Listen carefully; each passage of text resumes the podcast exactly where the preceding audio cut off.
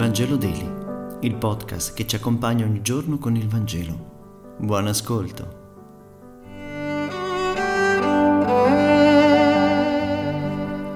Martedì 23 novembre. Lettura dal Vangelo secondo Luca, capitolo 21, versetti 5-11.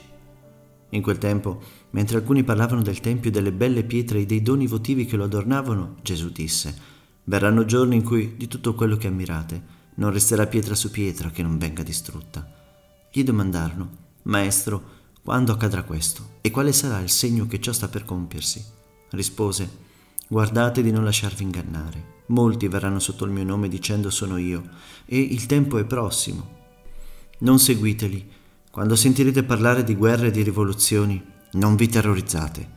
Devono infatti accadere prima queste cose, ma non sarà subito la fine.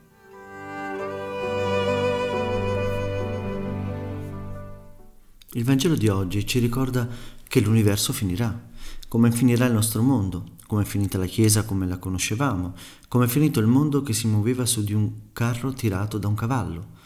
Noi diamo importanza a questo, ma ciò che importa non è che le cose finiscano, è nella natura delle cose che queste finiscano, perché tutto ciò che sale prima o poi scende, ma verso dove finiscono deve importarci. Qual è il fine del finire? Per noi il fine è trovare il modo di far ripartire la macchina che si è fermata, sia essa quella economica come quella ecclesiale. Cerchiamo modi vecchi per riprendere quota, per riacquistare visibilità, per far sì che la ripresa riparta. Ciò che importa invece non è tutto ciò, ma il senso che tutto ciò ha.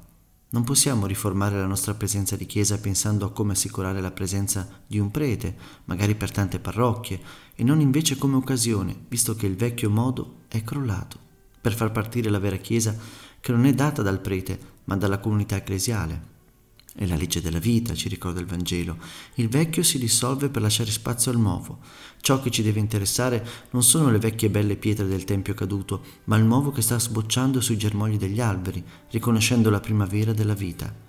Oggi il Maestro ci invita a non legare troppo il nostro cuore alle pietre, anche se belle, delle nostre abitazioni, dei nostri monumenti, delle nostre città.